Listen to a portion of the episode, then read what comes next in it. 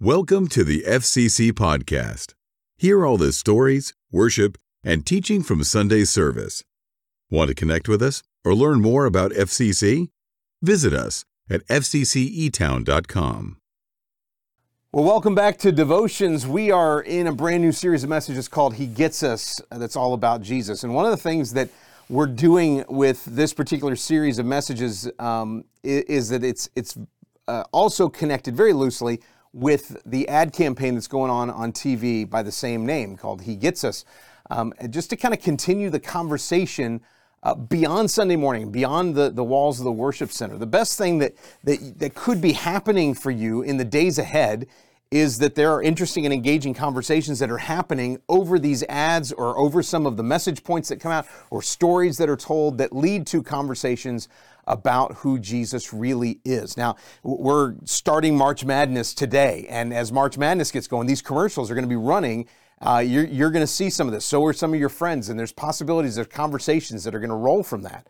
And I promise you that there is something, there's something new for you to learn about Jesus in the midst of all this which means that there's probably something new and something different for anyone that you know to learn about Jesus too. And it might be the same thing that you learn, or it might be something completely different. Well, Sunday we talked about the fact that Jesus is fun.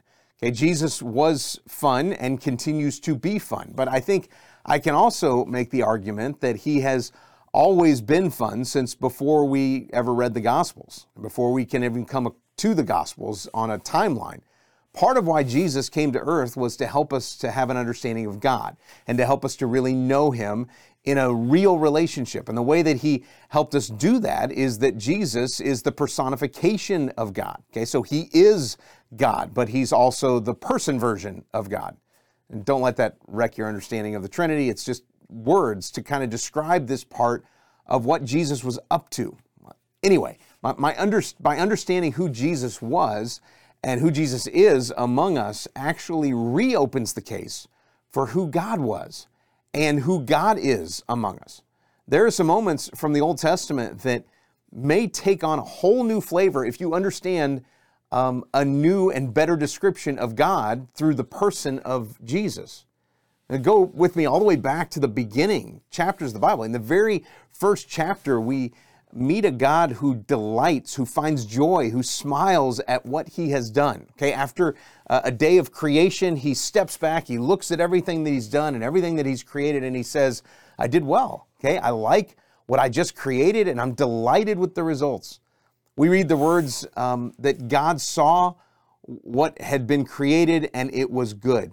But we forget to take all of those emotions uh, into account. And we end up drawing all those emotions away from that particular word. It is good. And then on the sixth day, he created mankind, and we read that he saw what he had created, and it was very good.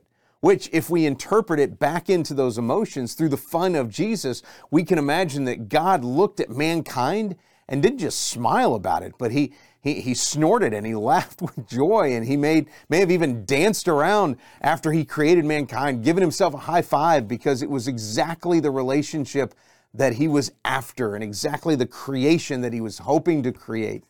And God continued to show unbridled delight, especially connected to seeing his creation of, of mankind acting in ways that honored him. Okay, we received uh, when he received worship, when he sees faith uh, demonstrated in the most trying of circumstances, when he sees tender love shared among his people, it is joy and it is delight.